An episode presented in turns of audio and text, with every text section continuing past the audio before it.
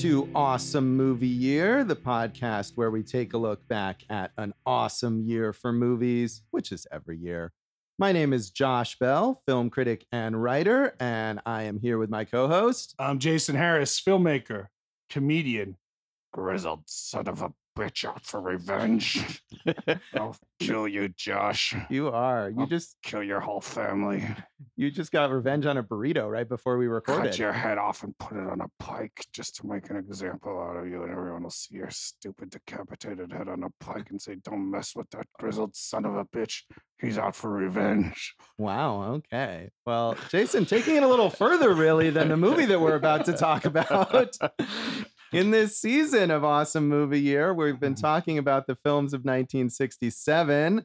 And this episode is my pick, which is a revenge uh, story of sorts. It's not really revenge so much as uh, payback, Mhm. uh, as we may reference later. Those are synonymous often. Kind of. But uh, it's a more dispassionate, I think, than revenge, than the way that you're uh, kind of presenting. Okay, but he is a grizzled son of a bitch. That he is. And he is Lee Marvin, who is the star of Point Blank from director John Boorman, based on the Donald Westlake, aka Richard Stark novel The Hunter, uh, which is about his famous character Parker, who is renamed here as Walker for Good some move. some reason. Real, real different. You know, they really Yeah. wanted to change it You up. can't. You don't want bad guys yelling out Parker. No, they Parker, gotta, they gotta say here, Parker. right. Yeah, they gotta say Walker. That's the Walker. see, see how much better that is. So much better. Mhm. Yes. So this is the, uh, I believe this is the first uh, adaptation of one of those books, which was a long-running character for Donald Westlake, aka Richard Stark, uh, and it was the second film by John Boorman after his first film, Catch Us If You Can, starring the Dave Clark Five. Yeah, I like the Dave Clark Five. They make me feel glad all over. but definitely not as you were just expressing there in your grizzled voice uh different from a movie starring the dave clark five certainly Right, but you know the '60s. You know this kind of Beatles. yes the uh, 60s thank you, Josh, for cutting me off right before Sorry. I said like Go- two words. go more. ahead go ahead Yes, the '60s. You know nothing, you garbage monster. go ahead the Uh, I'm saying, you know, Hard Day's Night. This was kind of the Dave Clark Five version. I think of that. I've never seen that movie.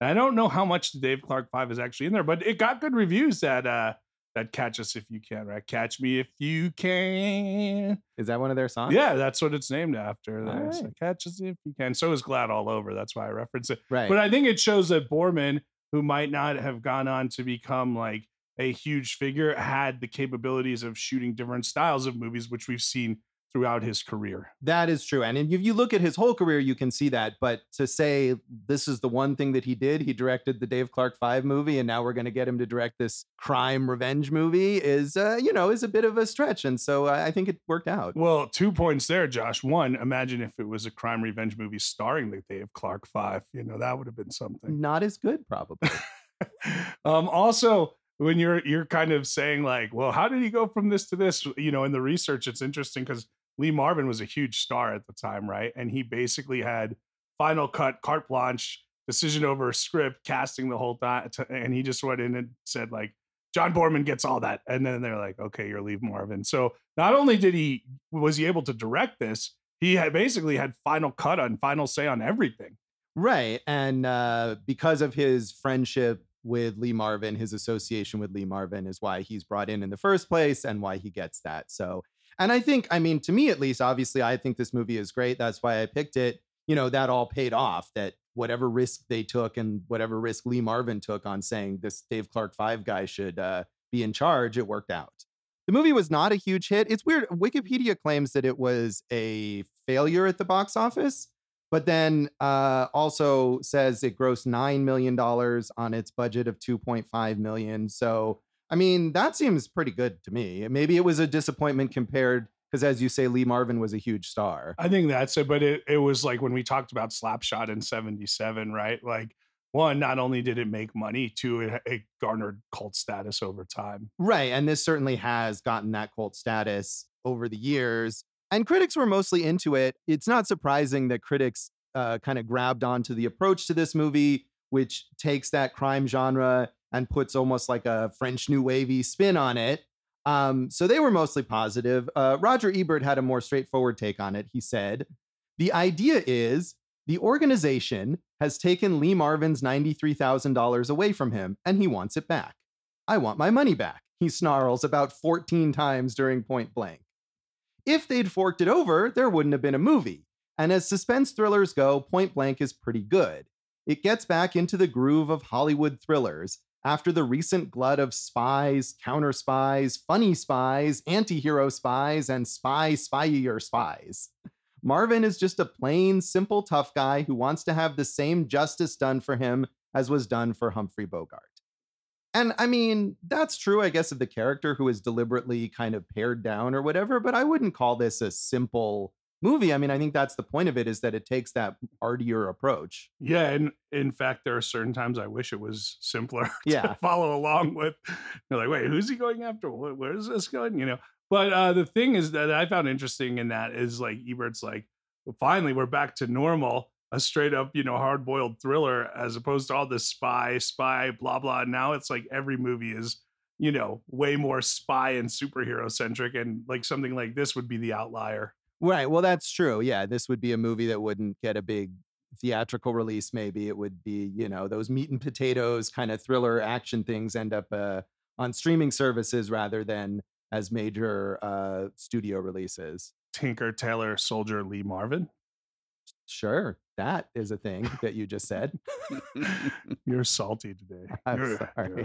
You're, you're, you're asking for I'm just, today, yeah, I'm Josh. winding you up to get revenge on me for my my uh, insults on the podcast. Punch you right in the belly. Yeah, please, please don't. Um, so other critics uh, grabbed on more to the artier uh, aspects of this movie. Uh, Andrew Sarris in The Village Voice said, Point Blank begins more pretentiously than any picture I've seen this year, but I wound up liking it just the same. Boorman seems to have completely digested the films of Alain Resnais. He establishes a conventional dishonor among thieves plot as if he were directing an Alain Robbe-Grillet script entitled Last Year at Alcatraz.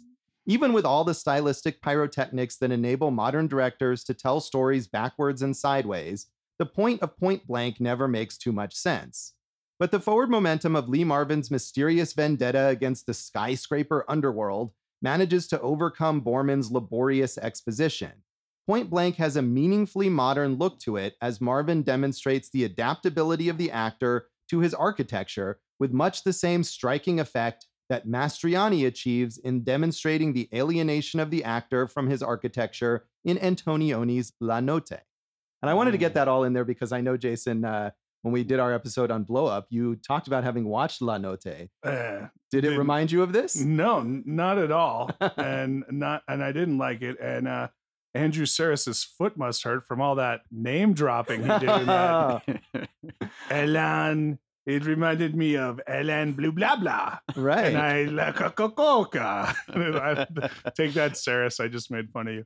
No, but I mean, like, who's that review for? Like three people in college or something? I mean, like that? that's, I think, as we've talked about, uh, or at least as I've talked about a bunch in this season, this is how movie reviews were in 1967. And it's kind of awesome, I think. Uh, it is it is kind of awesome kind of awesome review year would be a Yeah. much worse podcast but um yeah look i feel like we're all film educated and that was a hard review for me to follow right there That's fair. I mean, I think, well, I also wanted to get not only the reference specifically to Antonioni and La Notte, but the french new wave stuff. yeah, the fr- and and and specifically to Alain Resnais and his film uh, last year at Marienbad, which we talked about also uh, in that episode on Blow Up that uh, Pauline Kael was comparing it unfavorably.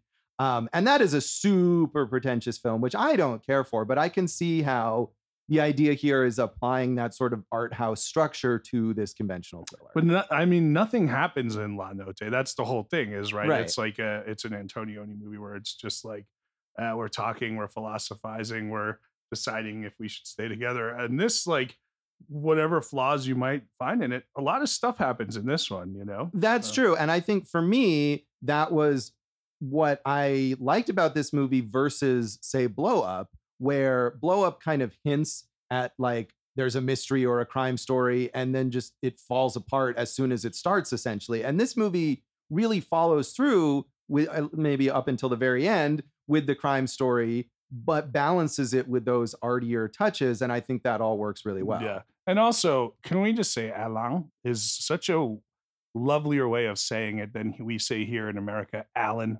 So screw you, everyone named Alan. I, I mean, wouldn't you rather be like introduced as Alan? You know, that's so I uh, mean, but if you, elegant. if you, know? were an American and you named your kid Alain, you would get beat up a lot by future Lee Marvins. maybe they would beat up the parents instead of the The actual only Alan. time I ever got beat up in school was by an Alon. Is that true? Wow. Yeah, Tell well, us it was this- an Al- it was an Allen, but you know, Oh, okay. yeah. So he Why didn't go, did- he didn't go by Alan? no, but I, I should have called him Alan. It wasn't, you know, why did uh, why did he beat you up? I was just a mean bully. that's oh, he was a bully. Yeah, That's not so good. We should have Lee happens. Marvin him. So- Yeah, that's what you need.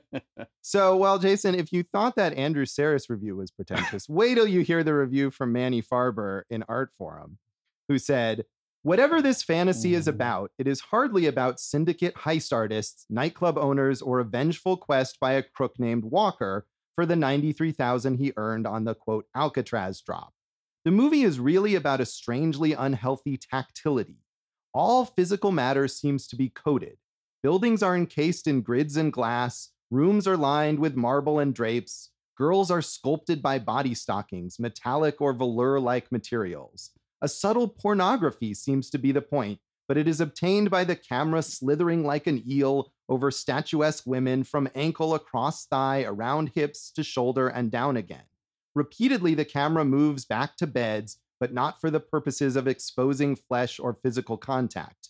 What are shown are vast expanses of wrinkled satin, deep dark shadows, glistening silvery highlights. The bodies are dead, under sedation, drugged, or being moved in slow motion stylistic embraces.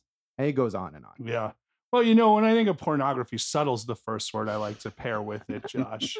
well, not that I don't think he's saying that pornography is subtle. no, I know he's, but I didn't get that vibe from this at all. Like, you know, I, I, I mean, look, Angie Dickinson is uh, very attractive, but I don't think this was supposed to be a, you know, a sexy movie or anything like that. No, and I think that's what he's saying here too is that these shots are not for the purpose of, as he says, exposing flesh or physical contact.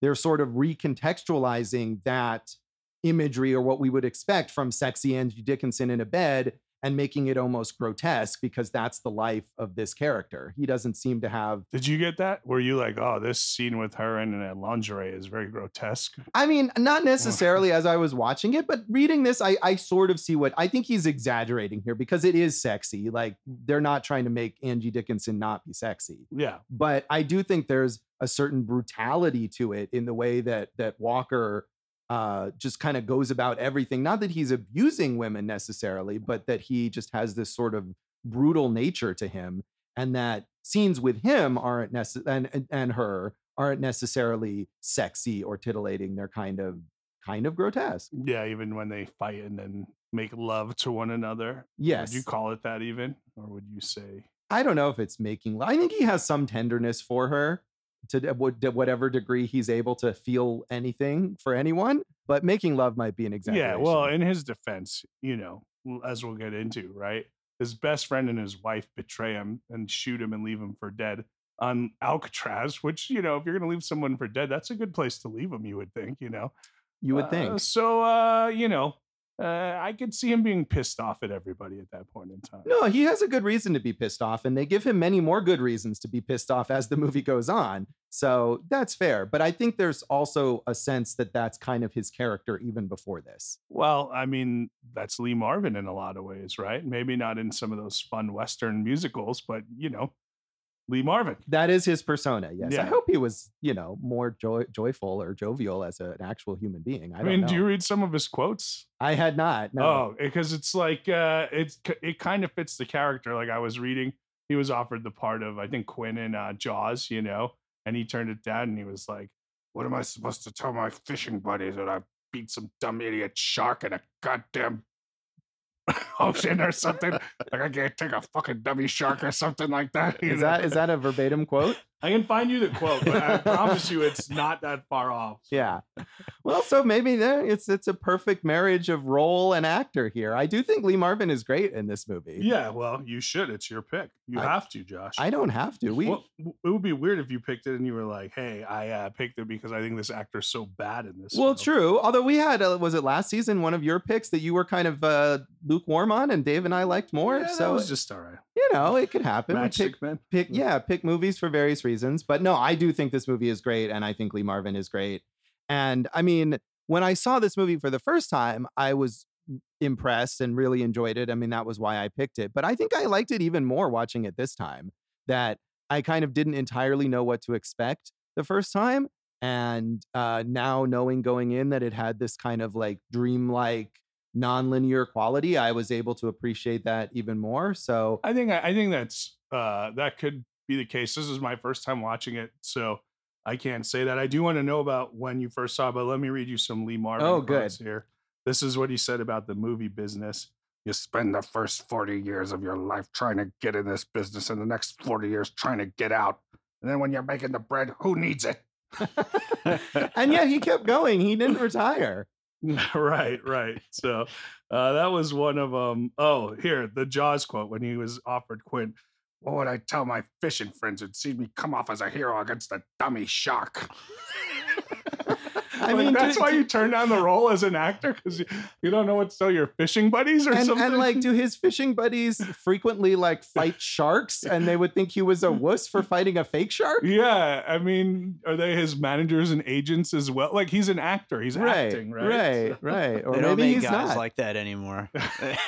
well, yeah, because now uh, Well, they I'm all sure- they all probably died from chain smoking. that's true. Probably, Yeah, yeah. they died off. So. But uh, so you can see where I'm saying the character and at least from the quotes, the human being look like they combine.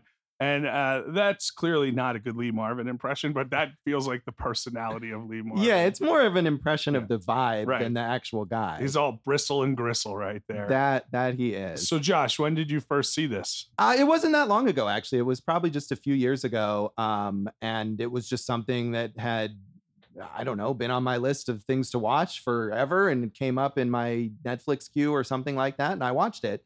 So, like I said, I didn't really necessarily know what to expect. It was just like, oh, I'll watch this. It's 90 minutes. And uh, and I really liked it. I do uh, well, Dave and I had recently done a podcast on it last year, but I always do a list of uh, my favorite movies that I saw for the first time that didn't come out that year. And that was, I think, number one on my list when I saw it. So Whoa. And Dave, had you seen it before? I had not. No, I I'd always seen the uh the the poster for it. It's a one of- great one- poster. yeah, it's one of those recognizable ones. Yeah, it is a great poster. And Josh, it actually reminded me.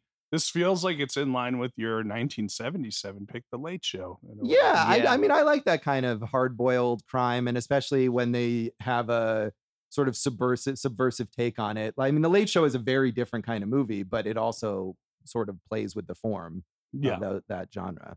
Yeah. So, Dave, uh, when did you first see the poster? Mm, I, I'll have to get back to you. Okay. enough. Goddamn poster, and you tell me how great it is as a movie poster, you son of a bitch.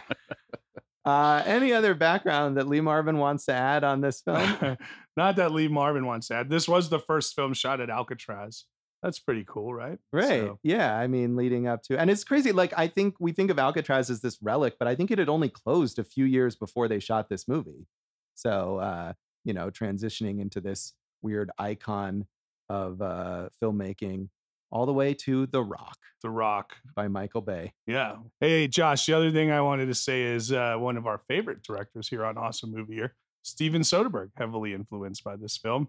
And that might be something more for the legacy section, but you can definitely see it in a lot of his work. Absolutely, you can. And doesn't surprise me at all that Soderbergh was influenced by this film. So uh, we'll get into more of our thoughts on that when we come right back on Awesome Movie Year.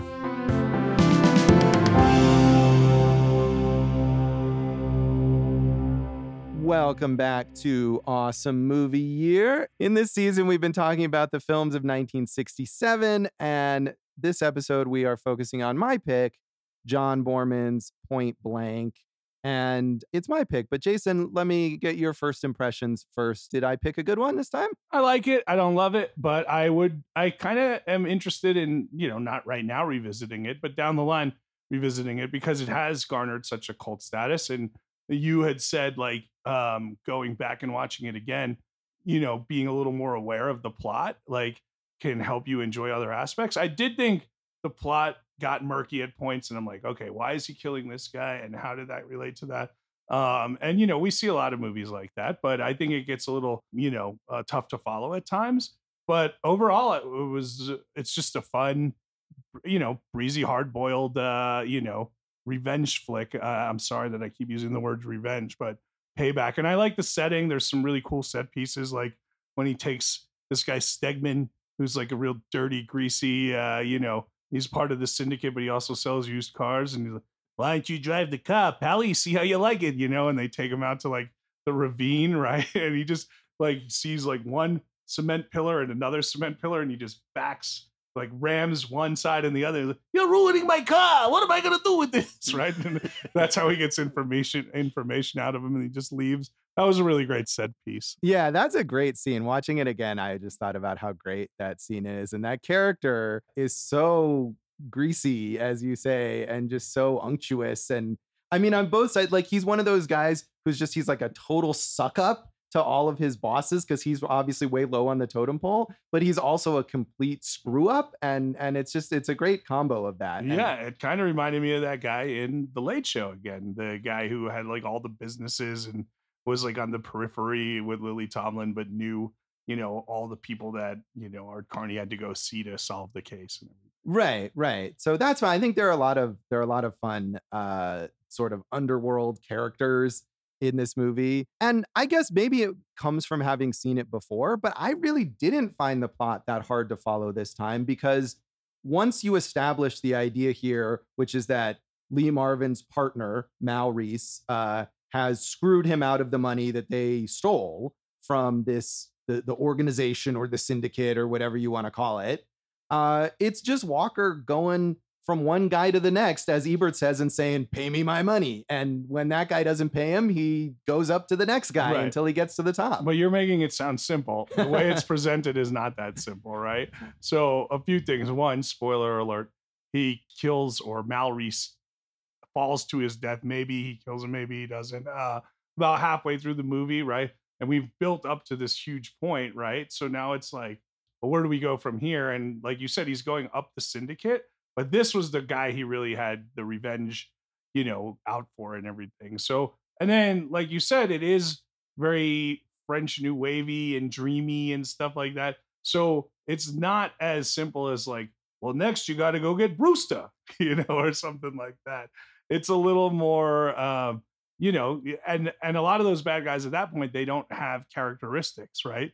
They're just the next guy up the chain. So there's some figuring it out to do. There is. Well, I think that's the thing is that the plot, if you just lay it out, is fairly straightforward, but the way it's presented with some of these nonlinear elements and flashes from forward and backward from different scenes makes it uh obscures it a little bit. And I mean to me that what's that's what makes this movie fascinating and what makes it more than just a hard-boiled thriller which could still be very enjoyable and I think would be if they re-edited this movie and put it in a straightforward manner, it probably still would have been entertaining, but just not as I, you know, it goes to another level. I think with the way they Are you approach it. surprised that like Steven Soderbergh wasn't like, hey, I had two hours before a dentist appointment, so I recut point blank just for my own edification? So- And maybe, although I feel like Soderbergh, I mean, you know, again, this might be the influence, but if you watch something like The Limey, I mean, that's clearly like the kind of way the way he approaches this uh kind of material. And and so that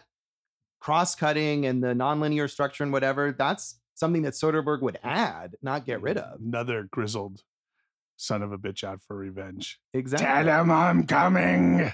Has the same voice as Lee Marvin. It's no, Lee Marvin down here. Terence Stamps up here. All right. Excellent impressions, both. ah, I'm not really, you know, I'm going for moods today, Right. much like this picture did, Josh. It is, you know? it is kind of a mood picture. Yeah. I, I think that's what's great is that even if there are moments where you're kind of unsure of what the plot is, I think this movie has a great sustained mood. And a lot of that comes from Lee Marvin's Yes. performance. Yeah, and he and he doesn't waver from that character like you're saying. There's no like soft spot like, listen, doll, I can't quit you, right? He's just like, you're gonna go and you're gonna help me, or I'm gonna get you too. you Right. know? So, Dave, did you find it at all confusing? Yeah, I mean, it's the, the same reasons you were saying. It's that dreamlike quality to it that I think, like Josh is saying, it definitely does raise it up a level from just your standard thriller. But at the same time, I think it maybe requires a second viewing. I, I definitely look forward to rewatching it one day. Yeah, I mean, like I said, I liked it a lot the first time, but I do think I liked it a little more this time. So, and something else like you were you were saying, Jason, you know, he doesn't say uh tender things or whatever.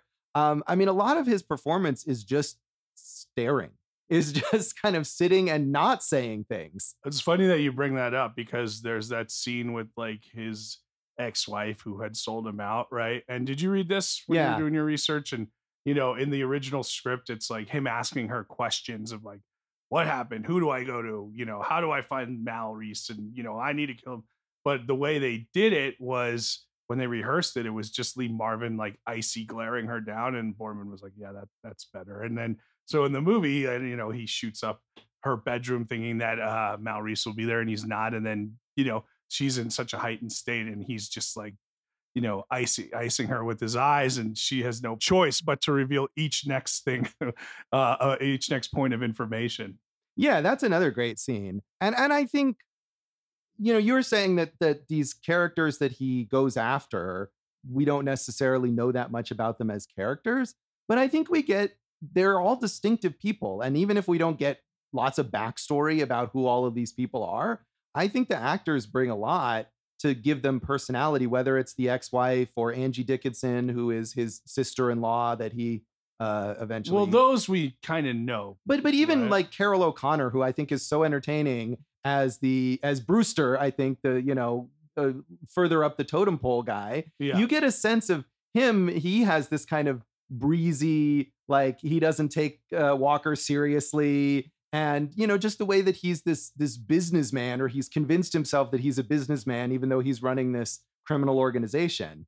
he's the best of the bunch, Carroll O'Connor, of that kind of Brewster, and then even you know uh Mal Reese and all the and you know uh, Carroll O'Connor definitely pops on the screen there. Yeah, he does, and there's some in the middle there. Um, uh, Carter, I think, is uh, right. one that like, he's gotta is get- he like a greasy politician? I, I yeah, he's got the office in a high-rise building, and Yeah. yeah, he's we he's not as distinctive, but yeah, and the hitman. right, the know. hitman, um, who I again I felt like I mean that first scene he he doesn't have any dialogue, uh, he's just uh shooting from far away with, with his sniper rifle. But then when when he comes back and he's also like in a way he's a similar character because he's like I did a job and you owe me money, and Carroll O'Connor is telling him that he you killed the person who owes you money, you know. Um, but I feel like we got that personality because he's in contrast to Walker. He's not going to go on a rampage like Walker Well, is. well, Josh. Now Walker is always a step ahead because the syndicate, right? They're always they're always trying to the organization here. They're always trying to like you know do a murder on him before he does a murder on them. Yes. But like they have like twenty guys in each situation. And Walker, I mean, maybe maybe we need a sequel where he just becomes a chess master because he's thinking six, eight moves ahead on everything, and he knows where each person's going to be and how to usurp them and get past them. So some of that, uh, I mean, it's super fun. Like in that scene where you talked about, you know, where we first see the hitman and he ends up killing his own guys, right? Like that's a good one. But some of them, like even to get into like Mal Reese's building, you're like, this is a bit of a stretch, you know. I mean, he makes a plan, and we see how he makes a plan. You know, he's driving around with Angie Dickinson and asking her, you know, what is that building? And uh, and I feel like some of it is luck too. You know, he creates it creates a distraction across the street by invading an apartment of what to me I think was a gay couple. I thought that was I- an interesting approach. I thought that too. I was happy to see that. Yeah, and they don't make a big deal out of it. But so he invades that apartment and he gets the cops to come, so it distracts the guards, and so he can walk into Mal Reese's apartment. But there's multiple scenes where he almost gets caught, and I think it wasn't meant to say like, oh, he planned this so perfectly that he almost got caught, but he didn't. No, he almost got caught, and he could have screwed up, but he was lucky to get there. And there's a scene where he's in the elevator and it opens, and the guys are standing right outside, and you can see, I think, on Lee Marvin's face the look of, oh shit and he gets away, but he might not have. So I don't think it's too much Okay. Well, I'm I'm offering a divergent point of view here. that you are. That's fair. Um, what about my favorite theory that I read on this movie was that the opening scene we shoot we see Mal Reese, you know, shoot Walker pretty much opening sequence, and that the whole movie is just a dream, and that kind of works with like the way it's put together, and you know, kind of like uh the layers of sound and the disparate colors and everything. Like he's just kind of thinking either uh, of other situations uh, with these people or what could be if he is able to live. What do you think of that theory? Yeah, I mean, I watched that uh, I don't know that I had read about that before I saw this the first time, but um, definitely this time I remembered that and kind of had that in mind. And I mean, I think that's an interesting theory. I don't think you have to view the movie that way. I think the movie makes sense uh, and works if it's all quote real. And and of course, if we want to go meta with it, I mean, Parker appeared in uh, you know 23 more novels, so obviously wasn't meant to be dead in the source material at least. Um, but yeah, I think you can view it that way. And there's certainly not only just the dreamlike quality of the editing and and the sound design, as you mentioned, which is so good in this movie. Um, Lots of this is a great year for sound design as we're learning, right? Yeah, I think it is really, and and a lot of that stuff comes from the French New Wave I- influence yeah. of the overlapping sound, and the, there's that great sequence where uh, Walker is walking as walkers mm. do um, mm, down down a down a hallway, and you've got the loud sound of his shoes on the floor, and that turns into almost this like percussion as he's going about uh, trying to find uh, the ex-wife. Yeah, I think I had read that uh, after Lee Marvin died, Boorman, uh, you know, his, uh, Marvin's widow asked John Boorman if he wanted anything, you know, any of the mementos, and uh, that's what he wanted was the shoes from that scene. you know, wow. Um, but yeah, I think that adds to the the the idea that it's a dream. And I mean, there's another thing in this movie where so he survives the shooting, or or theoretically he survives the shooting, but he's stuck on Alcatraz and you see him kind of start to swim. And then the next thing we see is him on a boat that's sort of a tourist boat with this guide talking about how no one has ever right. escaped Alcatraz. And that I think is is as clear an indication as any that maybe he didn't make it. Right.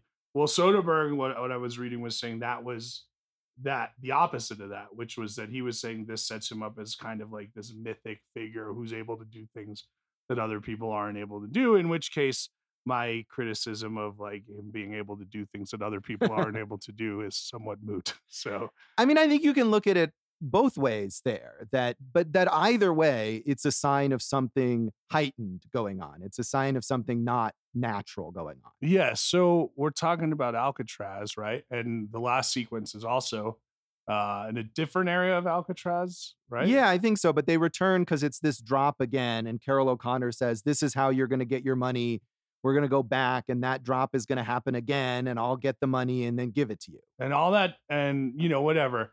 Uh, twist turns, blah, blah, blah. Walker's left alone uh, at the end, unhurt, possibly with the money, possibly with another fake. Uh, a fugazi, if you will, Josh. yes. Um, but again, he's stuck on Alcatraz, you know, and it's like, how are you going to get out this time, Walker? I guess. Well, I mean, he's not entirely.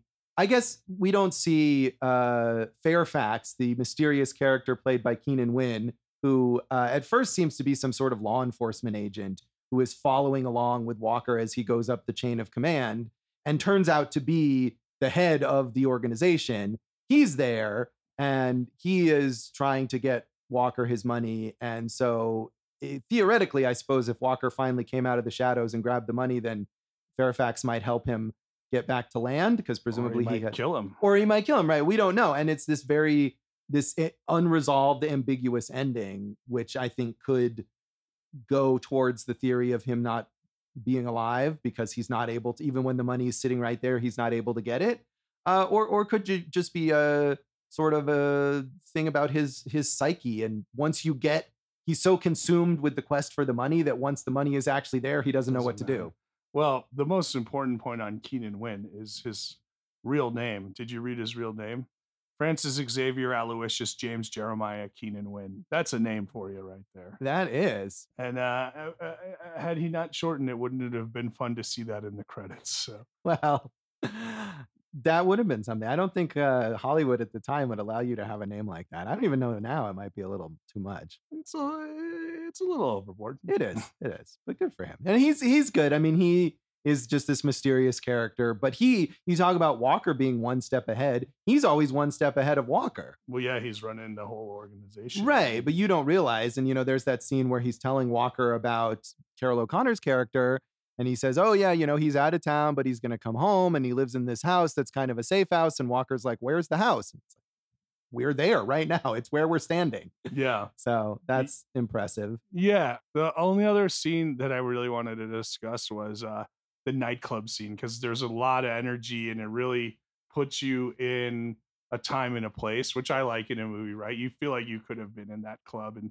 um, a really good soul singer, like getting the audience like all involved. And so everyone's all jovial and joyous, and Walker's just like figuring out how do I walk backstage and punch a dude in the face. And punch a dude in the nuts then later. That was that's an amazing nut punch too because he doesn't do it at the angle that we're like used to. He's kind of reversed, like he's by the guy's face, facing down towards his testicular area, and he just kind of drops the bomb right on those balls, and that's a great ball punch there. That that is. Um, but I agree with you. That's a great scene. And I think, you know, again, to contrast it to blow up, we have that scene in blow up with the Yardbirds, where as great as the Yardbirds are, you watch that scene and you're like, why? Why? yeah, Um, but to me, this scene with, and I forget the guy's name, it's Stu something. He's credited with some with an original song as well. yeah, no. it's great. I Yeah. don't know his name either, but you know, maybe if they had punched Jeff Beck in the balls in blow up, that would have been a thing. It might have been. And and the other thing I love about the song, and maybe there's more to it if you go buy the soundtrack or something, but the singer, all he ever just says is, yeah, and whoa.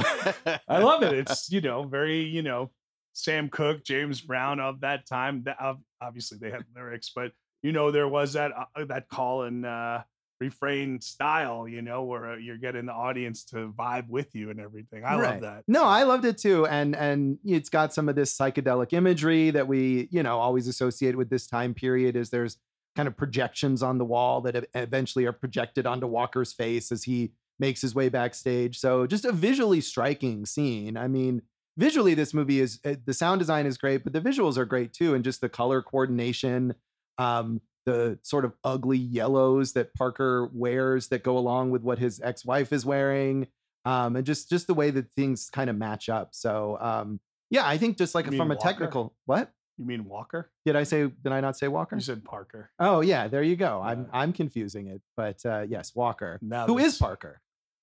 This is a dreamlike sequence that we're experiencing. Dave, on the Dave can you edit this podcast out of order? we'll see what happens. Yeah. Well, uh, let's get to the part in the order where we rate it, shall we, Josh? yeah, let's do that. Put that first. Dave.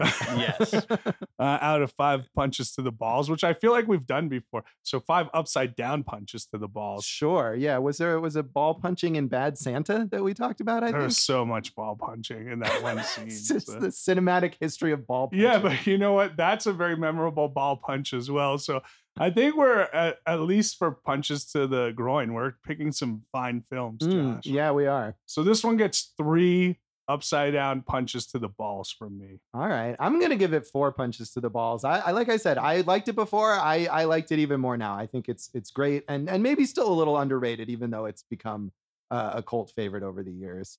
So, uh, Dave, how many punches to the balls you want to give this? I'm going with three, but I do think it'd probably go up a little bit next time. All right, more ball punches to come. Yes.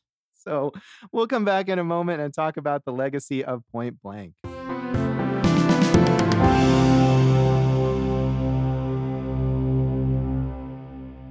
Welcome back to Awesome Movie Year in this episode of our season on the films of 1967. We've been talking about my pick, which is John Boorman's Point Blank. And as we said, this was Boorman's second film after his uh, Dave Clark 5 epic, Catch Us If You Can. And those two films presumably are very different. And as Jason mentioned, he went on to have a varied career in a lot of different genres. I mean, he was kind of a journeyman director, even though he directed a lot of notable movies. Um, not only this, Deliverance, certainly his most famous film, um, but also uh, Excalibur, which is a big King Arthur epic, um, and the notorious Zardoz, starring uh, Sean Connery, which could be our uh, our flop pick for whatever year that is. That's one of the most notorious failures ever. Well, also was it in like 87 Hope and Glory? And he I mean the thing is he wrote a lot of his movies too, wrote, directed, produced. Hope and Glory was like nominated for a lot of Oscars, very well regarded. So I think he's a little more than a journeyman. He might be like, you know, right under that level of the A list where you're like, if you can't get one of the big three to five, you go to a Boorman. but you know, uh, Deliverance is uh, iconic, you know, and uh, and deservedly so. Yeah, I, I haven't seen Deliverance in a long time, but I mean, of course, Deliverance is one of those movies that there's bits of it that are so heavily like referenced and parodied that I think it's hard to appreciate now. But it's no, but you know what we're talking about here? How he uses like um, the space and everything. I remember that from Deliverance, like using that landscape in a very effective way. And Ned Beatty just died, and that's sad because he was a very, very excellent actor. That he was and is great in that. And speaking of Hope and Glory, the last movie, Boorman is still alive but hasn't worked in a while. But the last movie he made was called Queen and Country in 2014, which was sort of a pseudo sequel to Hope and Hmm. Glory, apparently. He also directed a documentary called Lee Marvin, a personal portrait by John Boorman, based just on the two movies they did together. Yeah. Well, I mean, obviously they were friends. As we said, that's the reason that Boorman got the chance to direct Point Blank in the first place. So um, yeah, that sounds like it would be it would be interesting. And but you have you seen Hope and Glory, uh, Jason? No, I have not, Ah, Josh. neither neither have I. I think Dave watched Zardoz for some reason recently. I watched it last night. Yeah, I, I've always wanted to, and I figured I'd watch it for this. Tell it's, us it's, about it. It's completely insane. Like I'm not going to sit here and tell you it's good, but that is a movie that only could exist in that very specific moment in time. Like it is completely maybe the craziest thing I've ever seen. wow, Oh, and this is coming from Dave, Yeah. the super fan of the room. yeah, Yes. craziest thing you've ever seen. Now we got to watch this thing. Yeah. I, I I am curious to see it. I mean, I have been, you know, just in general because it's so notorious. Yeah, So yeah, yeah. I'd love to check that out. It's Josh, horrifying. you're just selling me on this. You gotta watch it. Yeah, uh, Lee Marvin for such a big star, I really haven't seen that much of his work.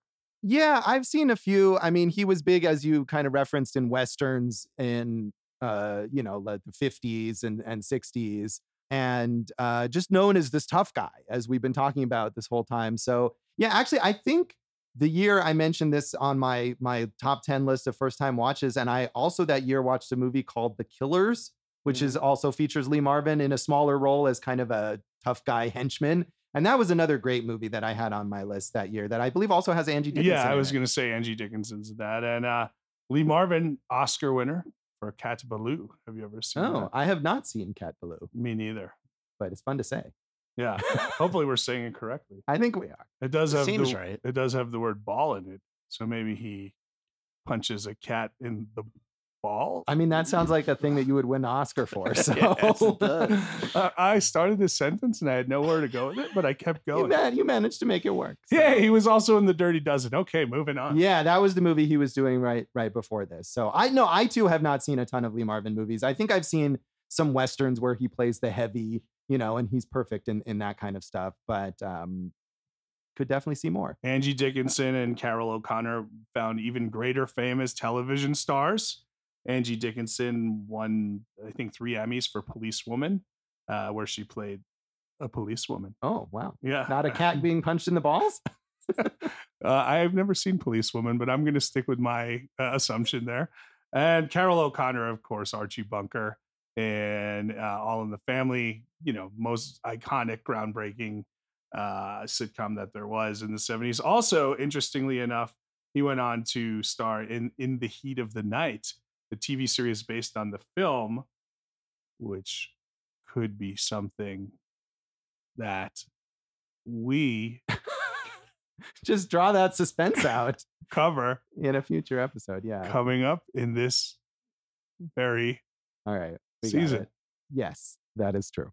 And this novel, uh, The Hunter by uh, Donald Westlake, aka Richard Stark, as I said, is the first novel featuring his character named Parker, who is often renamed for whatever reason in movies, which I mean, as you said, like, what's wrong with Parker is like a pretty solid. I'm guessing the reason that character is named Parker is because he was thinking, what is this kind of generic name that I can give to my tough guy character? yeah And yet they always seem to rename him in movies. i have a friend and she's got a little kid is about you know six years old and his name's parker so i don't think parker is much of a tough guy in my Well, no. I think not that it's a tough guy name, but that it's just sort of a generic name. Like this is Oh. just a guy. well yeah i'll tell her you think that she did a horrible job naming her Well, but it's it's his last name, Parker. oh yeah um, no but this is the boy's first name. Right, so that's different.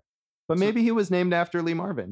we could, well who wasn't even named this right, but maybe she went and read the novels and loved them. anyway, there were uh, there were 24 Parker novels uh, stretching from 1962 to 2008. It was basically, you know, one of the the, the central uh, figures of Donald Westlake's career. Uh, this particular novel was also adapted as the film Payback in 1999, written and directed by Brian Helgeland, starring Mel Gibson as Porter, Hmm. not Parker. Hmm. Um, and Dave, I know, is a huge fan of that film. Oh yes, it was one of my favorites of like that era of movies, the end of the '90s into the early 2000s. Yeah. So uh, much fun. Okay, so I liked it. I remember I saw it in the theater and I really liked it. And then Dave just lent me the director's cut DVD, and I was totally underwhelmed with the director's cut. Yeah. I really, really, I mean, I don't know. I'd have to watch the theatrical cut again to really kind of assert this, but I liked the theatrical cut when I saw it so much more than I like this director's cut. I mean, I remember seeing it in theaters and being sort of, it didn't really make a huge impression on me either way. But uh, I know that, that that that director's cut exists because the studio took it away from Brian Helgeland and had reshoots done with a different director and all of that. Yeah, and normally I don't like that, but um, in this case, I seem to be siding with the syndicate. All right, Dave, which which version do you prefer? I do prefer the theatrical cut. So I mean, you're not a, totally off base there or anything like that, but uh, but it's just the original is so great. And So- so, did your love of that movie kind of color how you responded to Point Blank? I I want to say it probably did because a, a lot of the beats, eh, obviously the same book, a lot of the beats really are so similar. Like it is a clear remake in every sense of the word. Yeah, Yeah. Hey, Josh, have you ever read any Donald Westlake books? I have not, but I would. Um, Okay. I mean, it's the kind of stuff I, I I do enjoy. I remember taking a class in college on crime fiction, and we didn't read any of these, but I could totally see that fitting in. What in. was the point of the class then? it was to read other crime fiction books and learn about them. Name one. Oh shit! um, it was very memorable, obviously. Um, no, I think we might have read uh, some some Ross Macdonald and or and or John D. MacDonald, uh, someone named McDonald. It was a good class. I Yeah. might still have some of the books at home. Amherst for higher education. Yeah, it was actually a, an exchange class at Hampshire College, which Oh, was, Hampshire. yeah. Oh, well, excuse me. I, okay, I don't know what that means. So, Jason, I know you love the the alternate casting. We don't have alternate casting for this movie, but d- did you look up who else has played the Parker character in other films? Oh, no, but I'd like to know, Josh. So, uh, often often renamed, as I say, but other films based on Parker novels. Uh, the next one, The Split in 1968, starring Jim Brown. Hmm. So uh, interesting, different kind of choice. Uh, Robert Duvall played the character in a movie called The Outfit in 1973. Peter Coyote played him in a movie called Slay Ground in 1983, which is a great title, and I think probably not the title of the novel. Peter Coyote has that voice of a grizzled guy who needs revenge. He does. And possibly the only movie that actually uses the character's name, Parker, from 2013, starring Jason Statham. Hmm. Yeah, well, we like Jason Statham, and Robert Duvall's like the greatest actor who, you know, he's of that level of Paul Newman to me. Uh, did you see Parker, that movie? I didn't. I've seen a lot of uh, lesser Jason Statham movies, but not that. But I think, you know, we were talking about who is a modern Lee Marvin. I feel like Jason Statham is kind of a modern Lee Marvin. Hmm. Yeah, that's true. I like that pick there, Josh. So, yeah, I don't know if that's one of the better Statham uh, thrillers, but uh, I, I'd, I'd watch all of those. Honestly, like reading this last night, I thought, oh, I should have, it would have been great to have a chance to do a Parker marathon. Ooh, awesome Westlake year. Sure, why not? So, Josh, you know I got to bring this up. Bruce Springsteen has a song called Point Blank, and one of the working theories is that it was based on this film with lyrics like "I was going to be your Romeo, you were going to be my Juliet."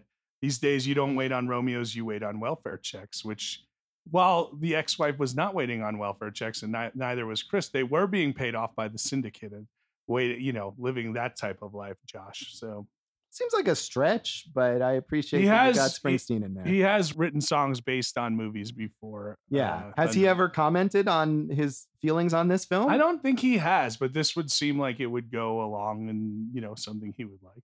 Yeah, fair enough. Um, and you mentioned Steven Soderbergh, obviously influenced by this, and I believe did a uh, commentary on a DVD release of this as well. Yeah, I always think of out of sight because of the colors and the way that Boorman played with like this is the color of this scene, and you know Soderbergh would sequence whole uh you know geographical locations based in color schemes. Yeah. Um, I I mean, to me, that seems like a, a clear uh, path from one to the other. So, uh, anything else on the legacy here you want to mention?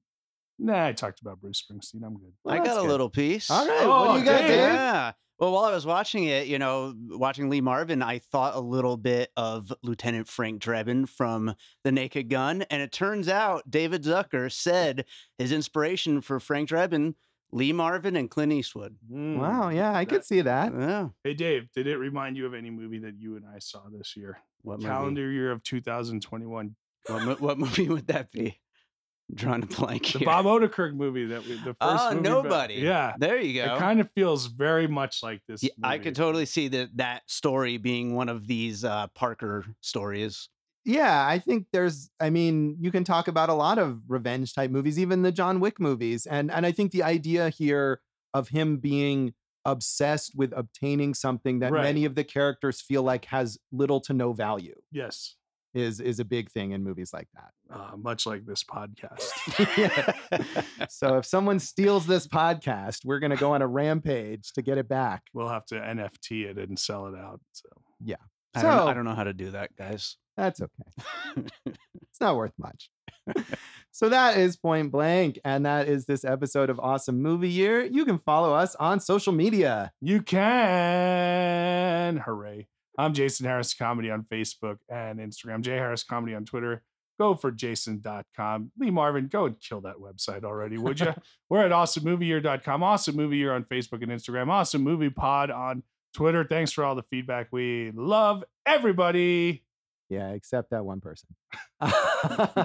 you know who you are. Yeah, we don't have to say it. You know. You can find me at joshbellhateseverything.com, where I did once write something about point blank. Uh, at Josh Bell Hates Everything on Facebook and at Signal Bleed on Twitter. And you can listen to our producer, David Rosen's awesome podcast, Piecing It Together. Check out Piecing It Together wherever you listen to podcasts and follow us on social media at Piecing Pod. Hey, Josh, since we're uh, plugging other podcasts, may I Oh, Plug. please. my new other podcast, Josh? Oh, all right. Oh, thank you, Josh. Now, Josh, this doesn't take away my affinity from you, and it's got nothing to do with movies. It's a food podcast, everybody, called Food and Loathing. It's me and uh, food writer Al Mancini, and we take you through the Las Vegas food scene in our own eyes. I've written about food for a long time, so has Al, and uh, I think it's pretty cool. I hope you guys give it a listen. Let us know what you think. Movies and food, what more could you want? Yeah, they go together very well. I look forward to listening to it. Thanks. That's why I love you, buddy. and what do we have on our next episode, Jason? Josh, the next episode, we're doing the foreign film of 1967. You can't do the 60s and 1967. Did he make three movies in 1967? he did, right? yeah. Jean Luc Godard, Weekend. So tune in next time for Weekend, and thanks for listening to Awesome Movie Year. Thank you for listening to Awesome Movie Year. Make sure to follow Awesome Movie Year on Facebook, at Awesome Movie Pod on Twitter, and at Awesome Movie Year on Instagram. And if you like the show, review us and rate us with five stars on Apple Podcasts.